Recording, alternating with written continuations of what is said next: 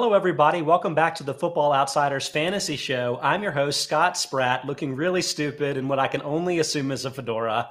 I'll explain that in a second. But first, let me tell you, welcome to the Football Outsiders Fantasy Show. We are, as before, live 1 to 2 p.m. Eastern Time, Monday through Friday. Some combination of me, my co host here, Derek Klassen, Aaron Schatz, and Mike Tanier.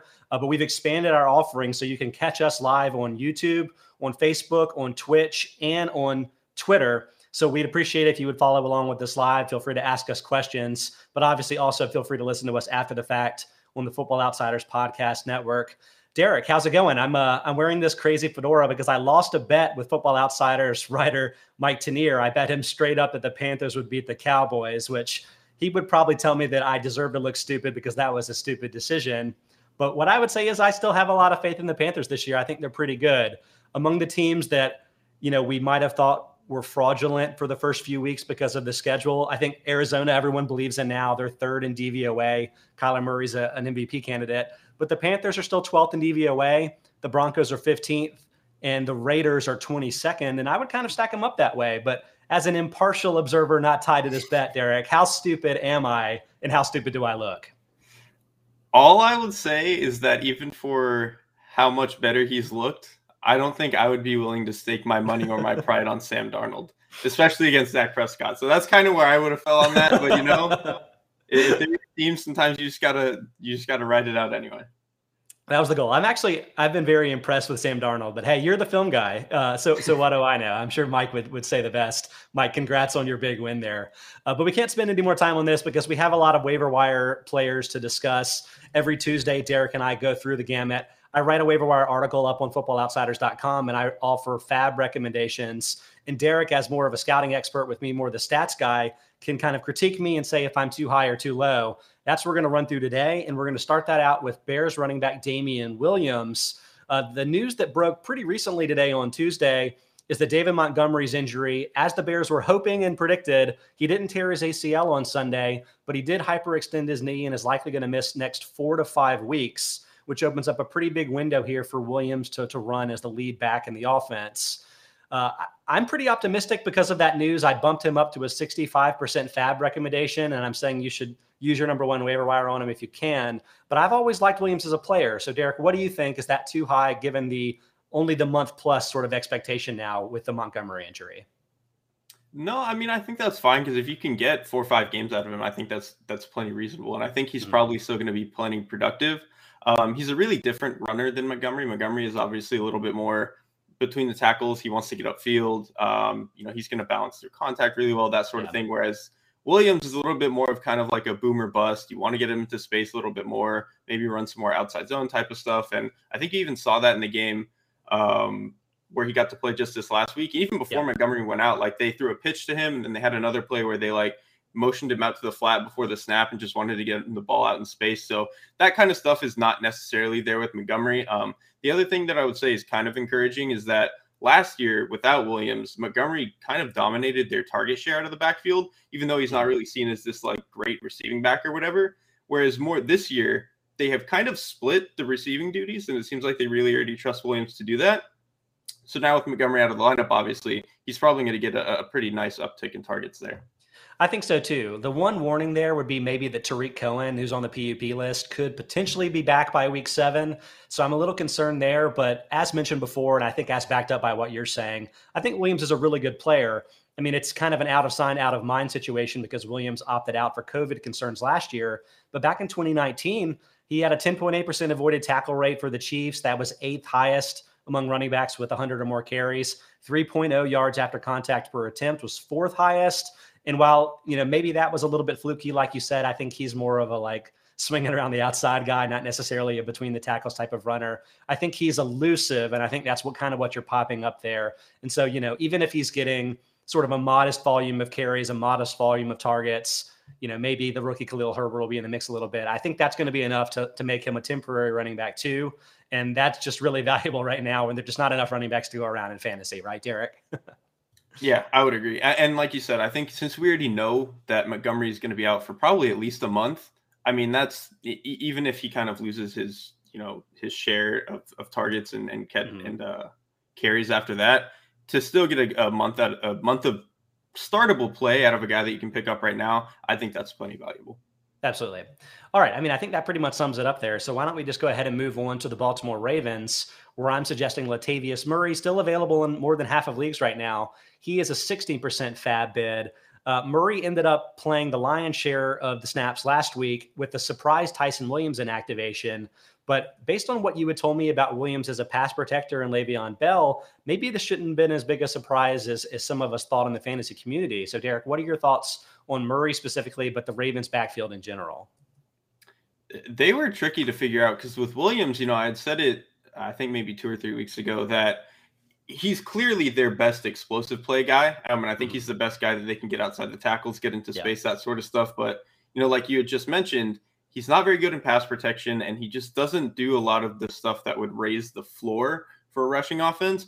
Whereas I think Murray is, is kind of the opposite. He might not necessarily be the most explosive guy, but I think he's really good at getting downhill when he needs to. He's not really going to waste time. He's not going to waste steps. Um, and he's a lot better in pass protection. So it seems like I thought they would kind of want to get explosive plays out of the run game and have Williams, but it seems they're more just valuing the floor at running back, praying that Lamar Jackson can get all the explosive plays in the run game, and yeah. then hoping that when they get you know the receiving room a little bit healthier, that will also help get some explosive plays. So it seems that that's kind of the direction they're moving, which also explains the Le'Veon Bell snaps, which he didn't get very many targets or carries, but even then, even still, I think he probably brings us a little bit higher of a floor than Williams would. And he, I mean, Bell immediately passed Devonta Freeman in the offense, playing 27% of snaps versus 8% for Freeman. So even if the team decides to bring Ty'Son Williams back, I mean, I'm not sure it's going to be at Bell's expense necessarily. So maybe Bell is a worthwhile consideration as well. I recommended him as sort of a modest two or three percent uh, idea too. But Murray is clearly the star of this. Uh, he played 31, 36, and 33% of snaps in weeks one to three, jumped up to 62% last week, had 18 carries. That was eight more than he had in any of the first three games. He's not a pass catcher. And I mean, Bell is probably going to be that in the short term or Williams if he comes back into the mix. But my thought was basically like if you were relying on Gus Edwards as a fantasy relevant option in, in your league last year, then then Murray can be that. Like that, it, it's maybe more skewed towards standard versus PPR leagues, but Murray's going to get a hefty amount of carries and probably be productive because the Ravens always let the running backs be productive with their scheme, right? Yeah, I would agree. And, and like th- that's the thing is that there's always going to be a productive running back in this system. I think just projecting which guy it would be earlier in the year was a little bit trickier, but um, I think now they've kind of shown their hand with how they think about Ty'Son Williams, at least until maybe he fixes some of his issues. So, like you said, I think the the Murray FAAB bid is probably pretty reasonable because I think he's going to continue to get a lot of a lot of the carries in this offense now.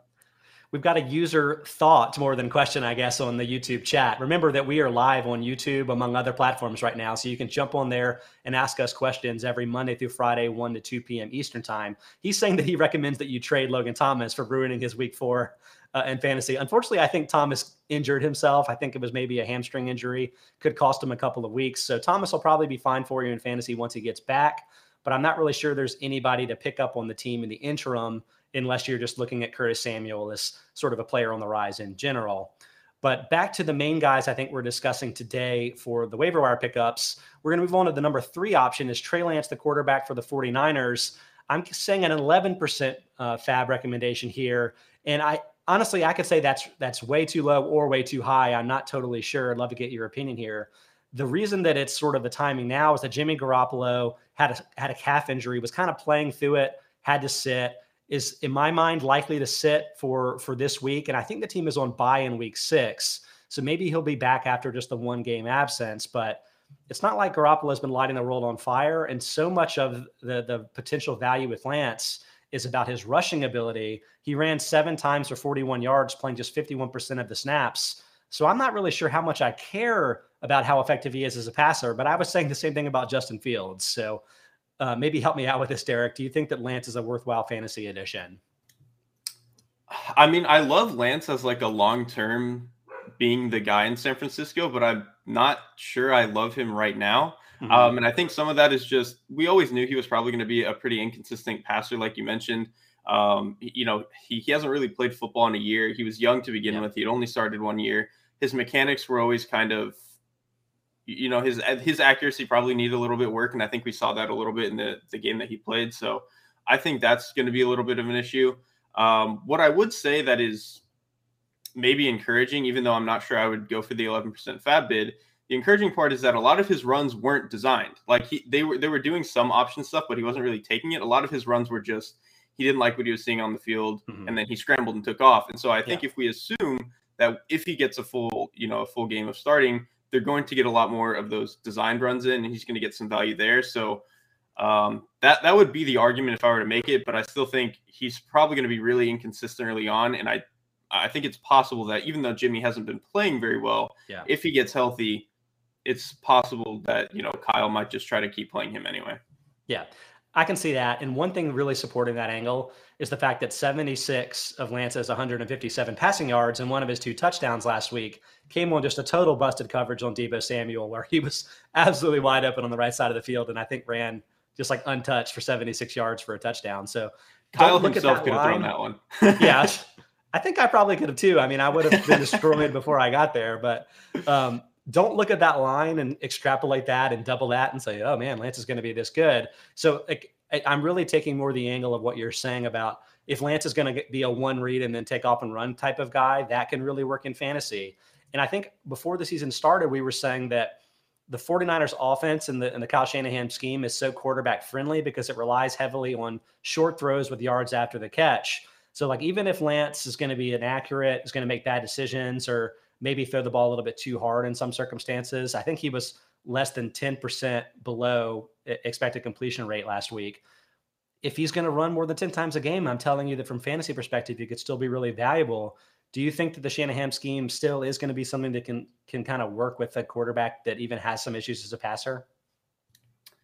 Uh, it might, but I think what's tricky is that Lance is somebody who I think they're really going to want to get the ball moving down the field more and that's not at all what Jimmy does. So it's like a mm-hmm. complete gear shift. And I think doing that in the middle of the season might be tricky for them to work out, especially because I think we've largely seen that the Shanahan offense kind of takes some time for guys to get used to. You know, even Matt Ryan, like it took him a year to really fully embrace what that offense was. So I think it's just one of those situations where I really like Trey Lance long term.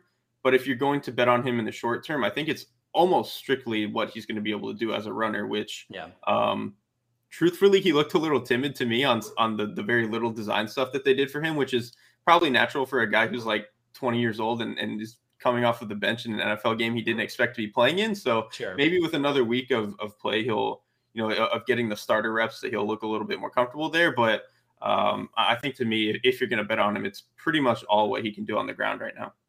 I think that's fair. And even if I haven't piqued your interest there, I do have a couple more quarterbacks I think we may bring up and talk about on the show. So maybe I'll be able to convince you on those other ones. Uh, we got another question here on the on the YouTube chat. Zeke for Dalvin Cook in PPR. Uh, I would say yes. Dalvin Cook is still he and McCaffrey when healthy. I think are my top two options. I know that they both missed a little bit time early this season, but I, I think that's a definite go for for trade there. Uh, this next one, I'm a little bit less sure. So my number four waiver rec- recommendation at 8% is Alex Collins of the Seahawks. Uh, he had a surprising amount of work, I would say, in week four 10 carries and two targets versus 13 and one for Chris Carson. Played 39% of offensive snaps versus 45% Carson, where the week before I would have said that he's kind of barely involved in this offense. But I'm bringing this up and making kind of a, a bolder FAAB recommendation because I've had my eye on Collins for a while. Uh, back in 2017, he was the starting running back for the Ravens, had 1,160 yards from scrimmage and six touchdowns, was actually third among running backs with a 15.3% DVOA that season. And then things kind of went wrong from him from there, got injured, ended up getting cut because he was arrested for, you know, drug possession for for some other issues off the field. It's been four years, but he's back, kind of making a little bit of a wave here. Just 27 years old now. I've just been in love with this guy's talent this whole time. And do, do you think that that's justifiable? Do you think he's going to have a chance to work into the Seahawks offense? I think it's possible because I think if you look at this last game, the first quarter of what they were doing against San Francisco, the, the offense was really like they were doing a lot more wide open. They were in 11, they were in, you know, they were detaching the tight end. Um, they were just doing a lot of stuff where they were trying to spread the field, and then Carson would kind of be just like the just punch in there. We spread the field, and then we tried to just run it up the gut. And it wasn't really working for them. And then after the first quarter, they were like, you know what? We're done with this. We're going to bring in another tight end. We're going to condense the formations, which obviously means you're going to have a lot more just garbage when there's that much more bodies that are there, right? And I think yeah. the value in Alex Collins is he has such light feet for a guy who is his size. I mean, he's just he's so good at, at weaving in and out in, in and out of traffic like that. So I think if they're going to lean more to that, you know, condensing the formation a little bit and stuff like that, he's probably the better guy for that because I think his vision and his his manipulation of of space like that is just so much better. And I think we saw it on one of his touchdown runs that he I mean, he basically had Fred Warner jumping into a gap that was like completely on the other side of the play. So, I mean, I think if, like I said, if they continue to lean into that, which I think is probably their best look on offense, because when you get into more of that condensed stuff um, and you're just pounding the rock, um, and you're having these heavier formations, uh, heavier personnel sets that are forcing the other team to get yeah. into base, you open up play action for Russell Wilson, and that's really where he thrives as a passer. So I think that should be their identity as an offense, and I'm hoping that Pete Carroll is smart enough to to just embrace that. I hope so. We got a great comment here uh, that Seattle's got a really tough game. They're on the short week on Thursday, uh, playing the Rams. So, like I think last year the Rams may have been the number two run defense DVOA. So this may not be the total spot uh, to actually rely on, on, on Collins from a fantasy perspective. But I also kind of like what you're saying about him stylistically, where he, despite being bigger at 210 pounds, I think at only five foot 10. So like in terms of a BMI type of perspective, is a pretty big back. Very light on his feet. I would say really sharp cutter, really quick accelerator out of his cuts, um, but also has really good hands. Caught the ball pretty frequently for that Ravens team, even for a team that didn't throw the ball a ton to their backs. So I wouldn't be shocked to see him contributing as a receiver more than Carson is. He had some buzz as maybe uh, the third down back for the team in the early season before Rashad Penny got injured. Um, and you know, I think that he may contribute a little bit more in that kind of versatile perspective. That maybe that would work a little bit better when you're trying to not just run it straight at Aaron Darnold. Uh, at Aaron Donald, do you sort of do you sort of see that sort of versatile type of contributions that maybe make him a little bit more of an option for you in fantasy too? Yeah, I do. I think that makes perfect sense. Um, again, it's kind of just going to come down to is Pete Carroll and, and the Seahawks staff going to you know embrace that this is probably the best way that they need to play and stop spreading the ball or and stop spreading the field with formations. So uh, again, you're kind of putting your faith in the Seahawks staff rather than hmm. Alex Collins's ability. So I think the ability is there. It's kind of just a matter of which uh, offensive identity are they going to commit to. So they do have a new offensive coordinator right this year. Like, and you know, I'm not sure I have the sophistication to really tell you what's different and not. Um, but like, has that?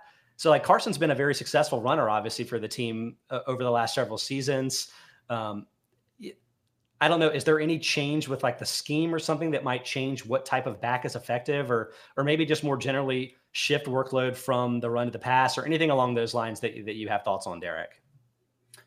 I think to me, just a lot of what they did this year was they tried to they tried to spread the offense out and like shift some of the um like some of the workload in trying to get your short yardage to to the quick game for Russell Wilson, which like Russell Wilson's a great quarterback, but that's not why he's a good quarterback. He's not that good at the quick game.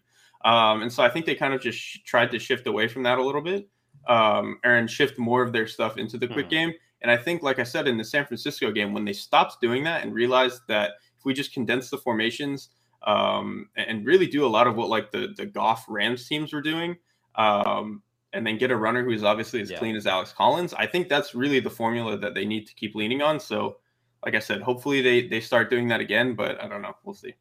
Okay.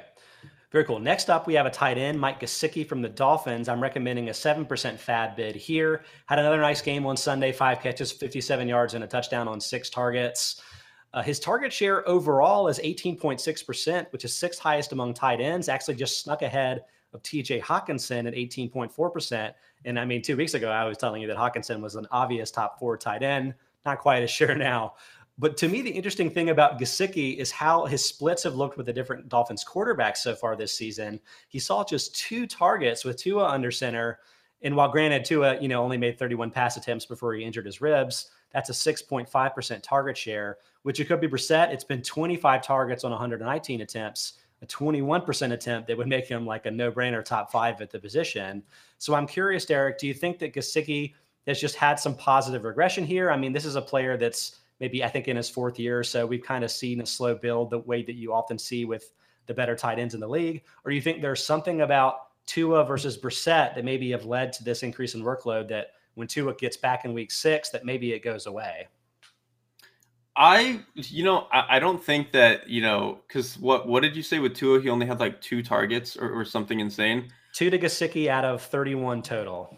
Yeah, I think that that's probably a little bit lower than it's than it would going to than it would be when Tua gets back. Um, but I do think that like stylistically, the quarterback thing is legitimate. I think Jacoby Brissett is someone who I think they want to get in a little bit more like traditional dropback stuff, which I think opens up more opportunity for Gesicki. And I think Jacoby Brissett is a little bit more willing to throw to the mm. to the areas of the field that Gesicki is going to get his targets in, kind of yeah. over the intermediate area. Whereas I think Tua is a passer who really likes to have guys in space and try to like maximize yards after the catch, that sort of thing, which I think, you know, once he gets back is probably the receivers, if anything, might be a little yeah. bit more valuable. So I think that would kind of be where I split it. So if you can get Gesicki for the cheap until Tua gets back, maybe it's worth it. But I think other than that, I'm not sure I love it to be honest. Especially because yeah. it's very clear how they use Gesicki. They, they they split his um, snaps in a very particular way. They have two other tight ends um, that they will put on the field because Gesicki just refuses to block and he can't do it. and so you really never see him in line. He's really just a receiver at this point who kind of gets called a tight end, whereas the other guys are, are more legitimate tight ends. And, you know, it kind of just depends on what they want to do with the offense. But yeah. So I mean, Gesicki, either the poor man's or maybe the rich man's Kyle Pitts, depending on your perspective of, of, things. There, um, I'm actually completely in lockstep with you here, which is which is interesting because the stats kind of tell the same story that you're seeing as a scout. Where last year Gesicki had 2.0 yard average separation according to Next Gen Stats. That was the third lowest among all receivers with 43 or more targets. With Tua with the poor arm strength, maybe a little bit less willing to work the middle of the field, less willing to throw it to contested catch type of receivers. That's him and DeVante Parker, by the way, who I think was mm-hmm. tied for the lowest average separation. I I don't think it's a fluke either. And I mean, last year, you're right. He Tua targeted Gesicki 14.8% of the time. So it it wasn't nearly as low as we saw in the first game and maybe three plays in the second game before he got hurt. But you know, 14.8% is really, really different from the 18.6% that you're seeing so far for the full season with Gesicki, mostly with Brissett under center.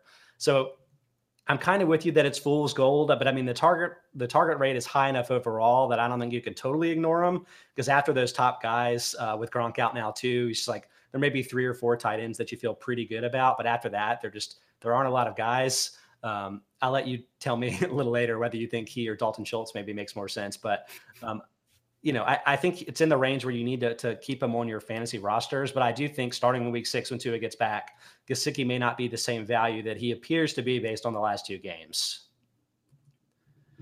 All right, we're getting bevies of questions here. Let me scroll back down and try to find this this last one where um, we got Michael asking us if he needs to panic trade any of his options. Has Justin Herbert, Dalvin Cook, uh, Stefon Diggs, Keenan Allen, Melvin Gordon, Kyle Pitts, and is asking he doesn't want to make any panic trades. I would basically tell him, don't make panic trades. Like I think a lot of these guys are really good. Diggs maybe only has one touchdown this season, but he still has a top five target share. Going to be really good. Dalvin Cook obviously missed a game and only played half this half his normal workload last week. That's going to be fine. Uh, I, we brought up Pitts. I I still think Pitts is probably a top 10 tight end. His, his snap share and his target share sort of show that. But have you changed your mind about Pitts more so than we said even last week? I mean, I just have to imagine the production is going to get there at some point. Like he looks so good as a football player on the mm-hmm. field, and the, the targets just aren't there yet for whatever reason. Maybe it's in part because, you know, Matt Ryan's arm strength does look a little bit deteriorated, and maybe he's less willing to target the intermediate the intermediate area of the field, kind of like you were just saying with Tua and the arm strength problem. Yeah. It could be a little bit of that, but like I just can't imagine somebody who is as talented as him um, and is getting open as frequently as he can. Like I have to imagine at some point it's going to pay off. Um, maybe that puts you in, in, a hole too early and it, it, doesn't end up mattering by the time he um, does start to pop off. But like I said, I think you hold on to him and eventually it's going to work out. I mean, I don't know who's going to be able to beat out Cordarrelle Patterson for targets. So it's just, yeah, that's not Kyle Pitt's fault. He just got drafted in a really bad situation there. Uh, Patterson's a Hall of Famer, man. You, you can't beat that out. he, I mean, I think he is a Hall of Famer. So yeah, know, I, I, won't I won't provide any more commentary on why that might be. But, exactly. But absolutely.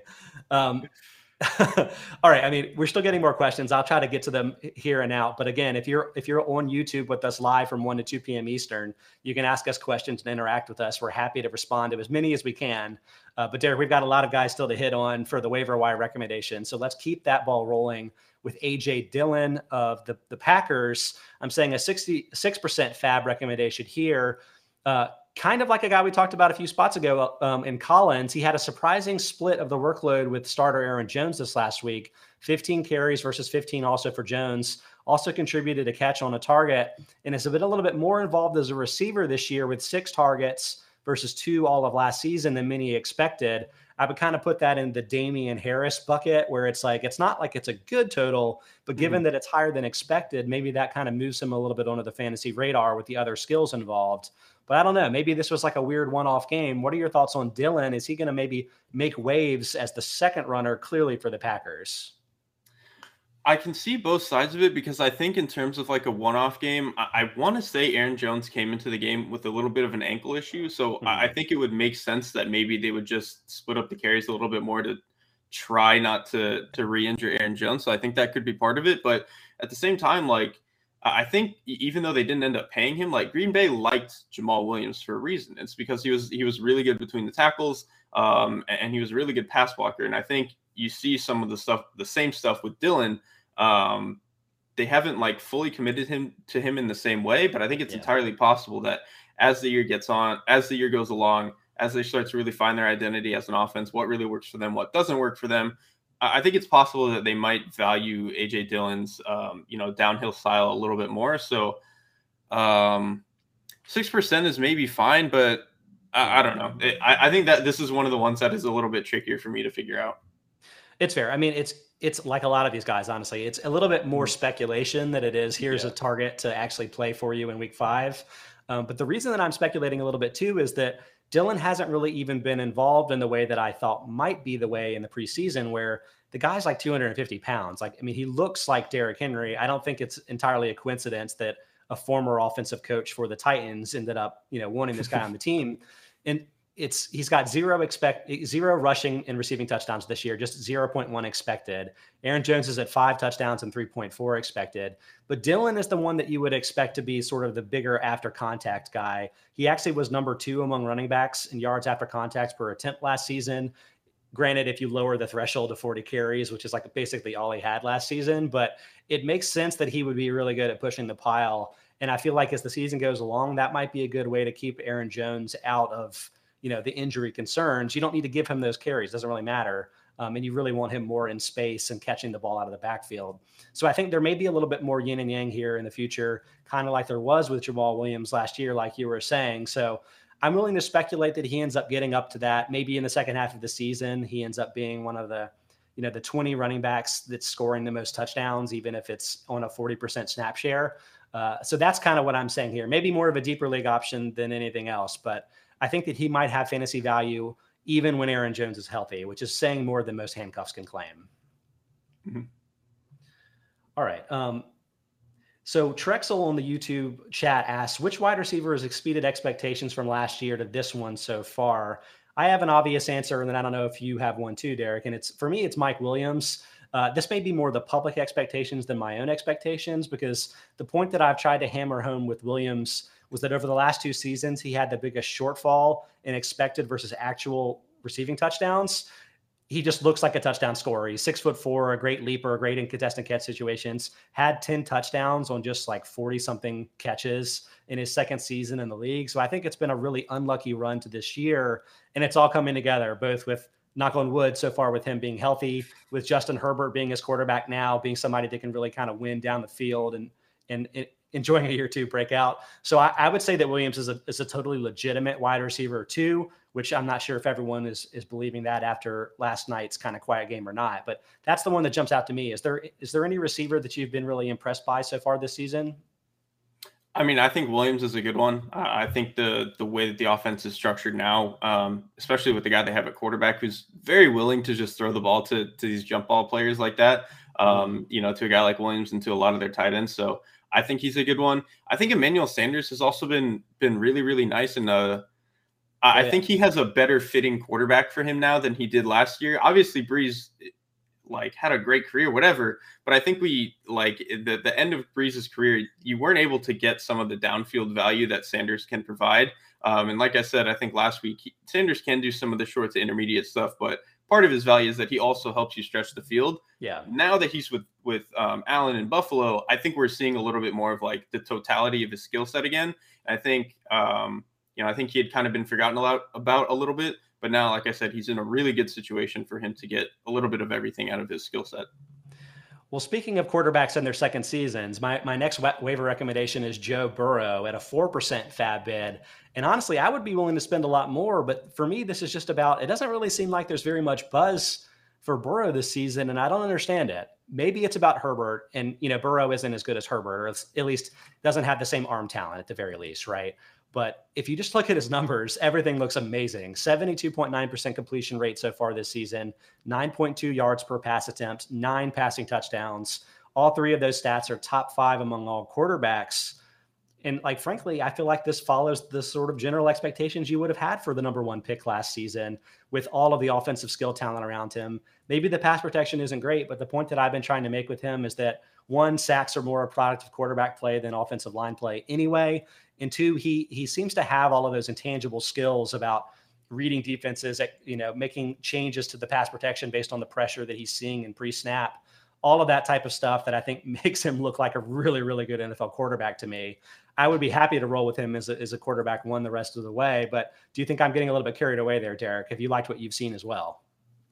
I, I still think like Burrow is good, but I think they've gotten very, very lucky in terms of the fronts that they've played because I still mm. think that offensive line is not good at all. Yeah. But they played, I think, a Minnesota front that is not as good as people I think were expecting heading into the year. Um, and then they played Chicago and got hammered. Yeah, um, and true. then they played a Pittsburgh defensive line that was missing a bunch of guys. They were missing TJ Watt, Alex Highsmith, Stephon Tuitt, I think, maybe Tyson Alualu. Like they didn't have anybody up front yeah. um, to rush the passer except for Cam Heyward. Um, and then they played a Jaguars defensive line that really doesn't have any NFL players. so I think they've gotten very fortunate with the guys that, you know, yeah. with the fronts that they've matched up against. But to that point, I think you can still play him and get a really high ceiling if he's going to to play against teams that that can't really rush him. Um, I think so. To me, he could kind of be a little bit more of a, a, gamble in terms of if he's facing a team that can actually get to him, he he could have some bad games. But I think if you can get him against a, a couple of decent fronts and decent matchups where he's not going to get rushed very often, often, and they can do a lot of the five man pass pro that for some reason they love, even though they can't block it. Mm-hmm. Um, I think then he can actually be really productive because, like you mentioned, even if the offensive line is great, if they can be okay enough versus bad fronts, Joe Burrow is very smart and they have just an unbelievable amount of skill talent. So. I mean, I'm a huge advocate of streaming with quarterbacks. I think that's a strategy that fantasy players don't use nearly enough in their shallower formats. Uh, and, and, obviously, it depends on who your quarterback is. Like if you're if you're trotting out Patrick Mahomes and Russell Wilson every week, you know, don't stop doing that for for Burrow's sake necessarily. But I think that if you're kind of in the back end of that top ten, you know, don't feel like you have to play Ryan Tannehill every week. Like a lot of these guys have really obvious tendencies, and and for Burrow, it probably is how much pressure do you expect the defense to be able to get on him? Because I think that's probably a pretty good lever for his fantasy value. One thing that's interesting here with the statistics is that Burrow has 6.1 passing touchdowns over expectations so far this season. Um, basically, those stats are looking at where the, the touchdowns are coming from and is telling you that Burrow has thrown touchdowns from longer range than you would typically expect touchdowns to be scored. Now, from a running back and receiver perspective, when those guys exceed those totals, you're, you're just like, this is going to regress no brainer. With quarterbacks, it's a little bit more complicated because when Burrow throws a 40 yard touchdown pass to Ja'Marr Chase, what he might be doing is preventing himself from throwing a 15 yard touchdown six plays later. So, like, there's a little bit of complexity there. But the thing that's interesting here is that, you know, Mahomes is the number one surplus guy, and that's what you would expect. He's got tremendous arm strength, can sling it down the field to, you know, Tyreek Hill and whoever else. You're expecting him to lead the league in, in long touchdowns. But the, the rap on Burrow after year one was that, yeah, he's very smart, but maybe not have the arm strength to get the ball down the field. Showed really bad, I would say, deep splits last season relative to where he did on the intermediate and shorter throws.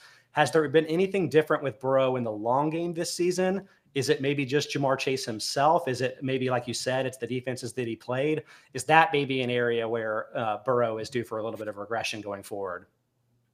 I think this year is the regression because like his his numbers were mm-hmm. horrible last year down the field. True.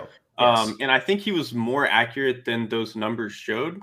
um, than you know the production showed. Um, but I think Chase is like the the perfect guy to kind of unlock him. Um, I think Chase is really really good at winning down the sideline on just like a straight you know mm-hmm. nine go ball or whatever. So.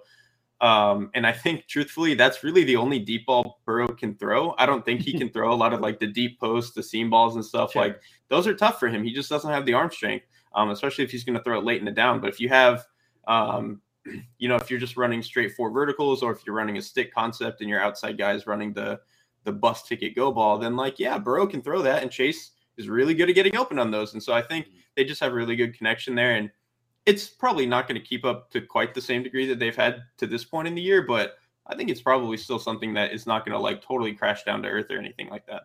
Okay. Well, let's stick with the Bengals for the next FAAB, uh, FAAB recommendation. Samaje Perine, I'm saying a low 3% FAAB, but this is based on the report that Joe Mixon could miss a week or two with an ankle sprain. I think the key thing here is that you're always looking for the word high. Is it a high ankle sprain? And by all accounts, it isn't. And I've actually even seen some conflicting reports that Mixon may even be able to play this week. So who knows? I wouldn't get too carried away from that perspective. But the other reason here, too, is that I just don't think Samaje Perine or rookie Chris Evans has the, the versatility that Joe Mixon does, which I think is so critical in this offense because the fact that they didn't invest more in the offensive line, grabbing a guy like Chase, I'm just not sure they have the run blocking to really make somebody like Perine, who's maybe more of a bulldozer through the tackles guy, not much of a contributor as a receiver. Is he going to be able to do much for you in fantasy if Mixon does end up missing a game or two?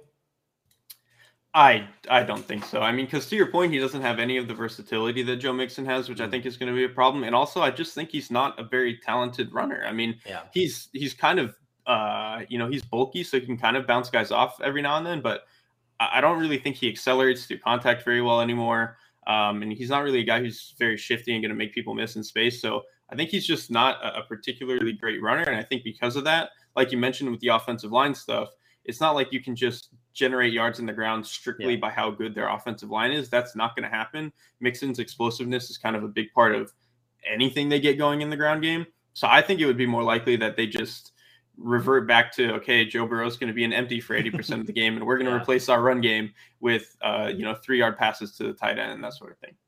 I think that's probably fair. I, am going with Perine here with the assumption that the snaps are going to play out like they have so far this year. He's outsnapped Chris Evans 44 to 9 on the season, but it's also possible that you're just kind of reading that as is Perine being a change of pace to what Mixon is specifically. So is it possible that maybe Evans is the one that ends up playing a little bit more if they need a little bit more than what Perine is doing? Frankly, I don't really know much about Evans. I'm just kind of reading into the fact that he was a six round pick, hasn't played a lot this year, assuming that he's going to still take the back seat here. But is he any more versatile than Perine such that maybe he would be the guy to benefit? Truthfully, I don't really mm-hmm. know a whole lot about Evans either, so I'm not yeah. going to sit here and, and, lie and say that he offers something completely different. So I, sure. I'm not sure. That's fair. So, like, I would say maybe in your shallower leagues, this is a situation to avoid. But the one thing that I feel fairly confident saying is that, like, if Burrow gets this team down within the one or two yard line, Perine probably would be the back that kind of crashes that in for the touchdown. So, if that's something that might work for you, if you've been if you, I mean, this is kind of a throwback, but if you were relying on Stephen Davis back in his like later career days for fantasy value, then maybe Perine makes sense in your league chasing touchdowns, but uh, maybe not the option that you would hope, uh, given that he could be a, a pretty heavily used back with Joe Mixon on the sideline for a week or two. Let's jump to a back that I'm a little bit more optimistic about, although maybe more from a long term perspective than a short term perspective. That's Michael Carter, rookie running back for the New York Jets. I'm saying a 3% FAAB bid here. Again, this is really more of a long term speculation than anything else. But he has seen his workload increase a little bit, kind of busting out of his committee. His snap shares have increased from 25% in week one to 45, 43, and now 51% over the first four weeks. And his carries and targets have jumped from six in week one to 14, 12, and 16 the last three weeks. There actually aren't as many running backs getting even 14 opportunities per game the way that you would think. That's top 30 among running backs over the last three weeks. So maybe Carter's trending. What do you think of Carter, the player? Is he going to be able to benefit if he's not getting the, the like total lion share, I guess, of the work? I think he can still be pretty decent. Um, I guess part of the hope is that you pray that when this uh, Jets offensive line maybe gets a little bit healthier and you have some of your younger guys get a little bit more time under them, that maybe the run blocking will get a little bit better and that could help him. Um, but I think Carter probably just offers the like a little bit of everything compared to some of the other backs in that backfield. Like I don't think anybody has uh, like the you know Jamaal Williams or Zeke Elliott like super high floor. Like they they can squeeze the most out of every run. I'm not entirely sure any of those guys have that, but Carter is probably the closest that they have to that, even though he's not like a huge back. Um, and I think he can be pretty effective in the receiving game. He's obviously really good if he can get into space. So to me, I think he probably offers the, the most of everything. And I think if we assume that they're going to try to keep, you know, getting him touches because he can do a little bit of everything, I think he's probably a guy who you can, can who you probably want to bet on now. And, and in a few weeks, he's probably going to be more of their number one guy, I would think.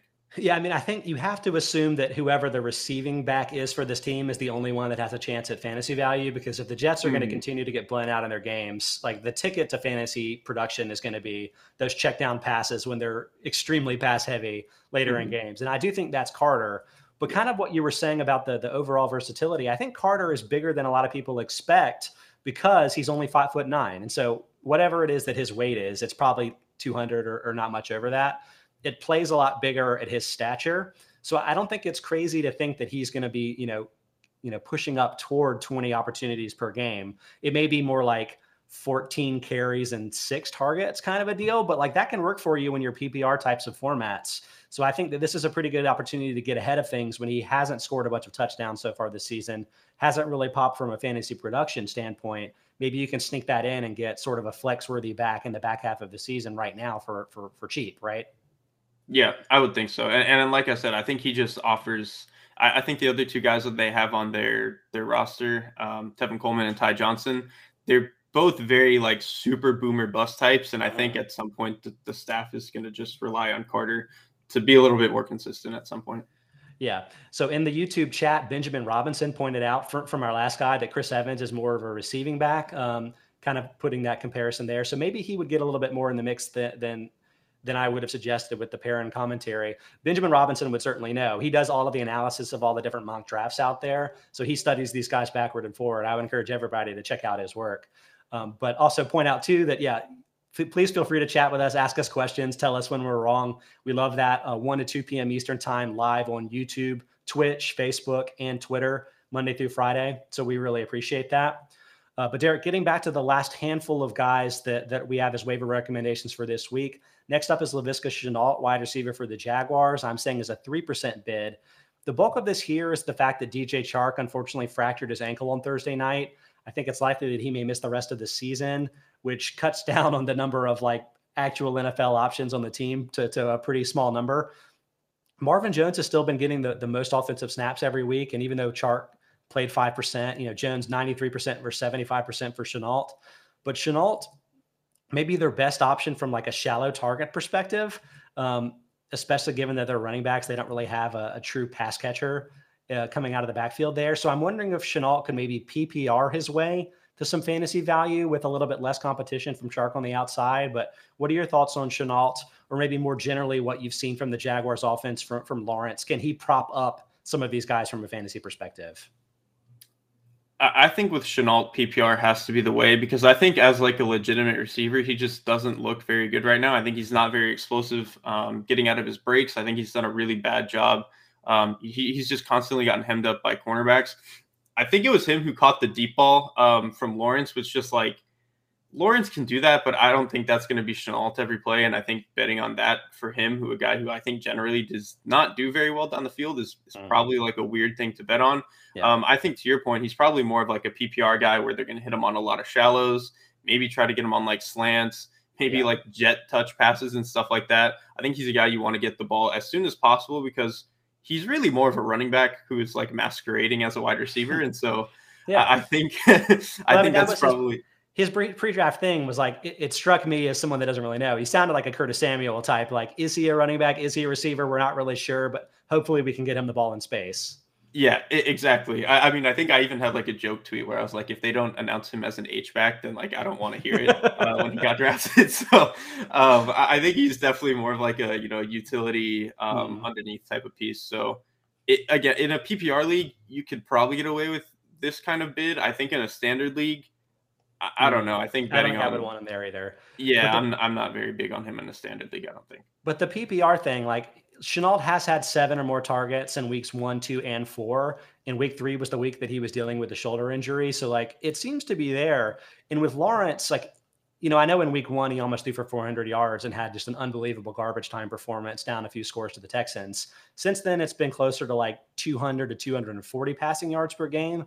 It doesn't seem like that's going to be enough. But the thing about Lawrence is he, like, he's playing a, a legitimate NFL quarterback, willing to make the mistakes, but forcing the ball down the field, not forcing, like being aggressive you know, not checking it down too much, that kind of stuff. And so, like, his wide receiver target share is higher than you would expect from a rookie quarterback. So I think it was like 13th or so at the position. So, you know, I think he probably can support your Shenaults, uh, your Marvin Joneses of the world, even if there aren't a lot of ancillary guys like tight ends and running backs that really have a ton of value around him. All right. Next up, we have Jamison Crowder, slot receiver for the New York Jets, uh, hitting on this Jets value, obviously. 3% FAAB recommendation.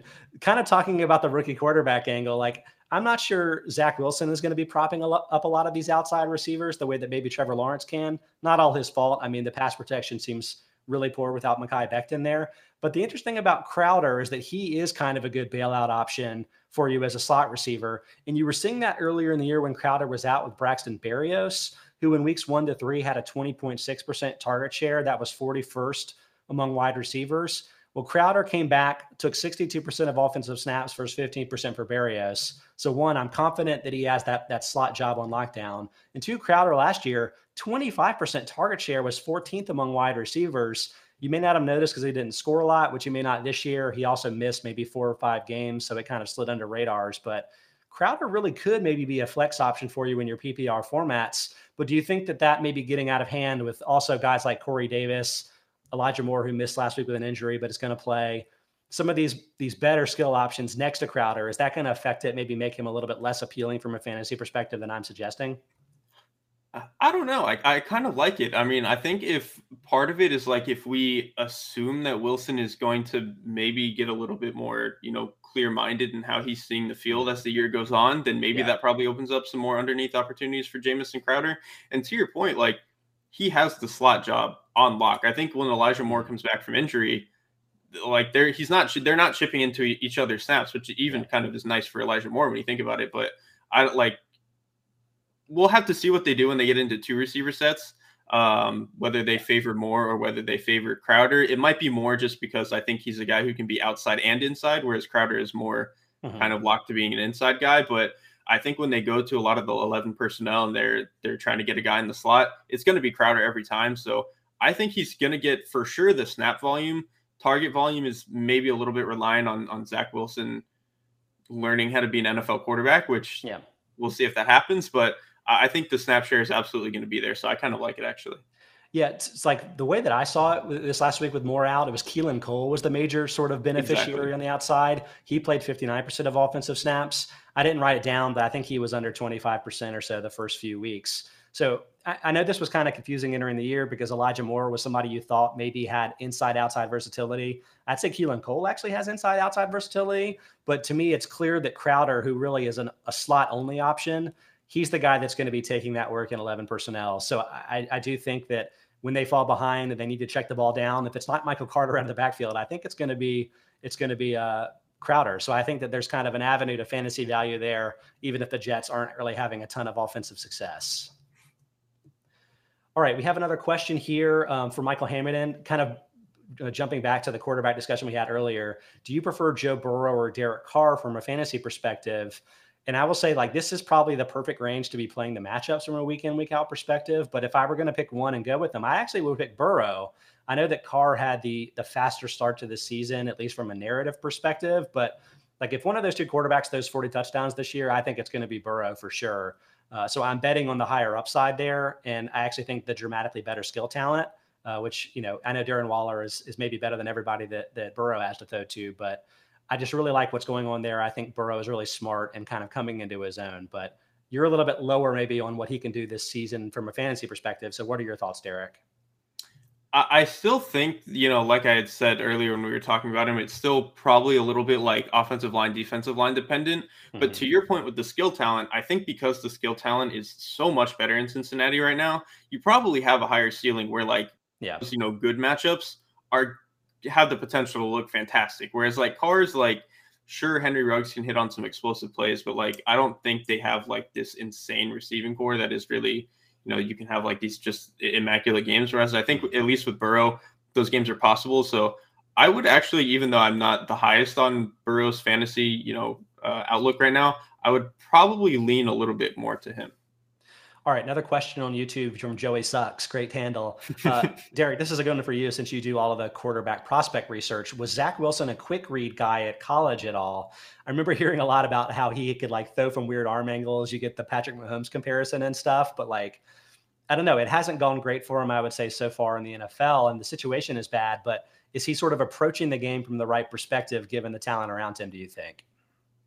Um, I mean, I don't think Zach Wilson was very much of like a quick read guy at all. I think uh, uh, any of the quick stuff they did in college with him was really like a lot of like RPOs, um, a lot of them to the outside. I think that was kind of their thing. Or he would mm. just be like, you know, uh, you know, a lot of offenses do this, but like where they'll just run like a ten yard out with your boundary receiver, and your quarterback will just kind of automatically throw it. That was like the extent of Zach Wilson reading yeah. quick game. Like he just didn't really do it a lot. So I think the the the value that Crowder is probably going to get it is not so much like in the drop back quick game where where Wilson is just hitting him right at the end of the drop. It's going to be a little bit more of the maybe Zach Wilson scrambles and needs the closest guy to him. Probably going to be Crowder. Uh, maybe he's checking it down late in the play. Probably going to be Crowder. So I don't think it's so much as like you know the one two three hit the top of your drop quick game stuff. Yeah. I think it's going to be a little bit more. Crowder is kind of picking up the pieces where some of the other guys might not.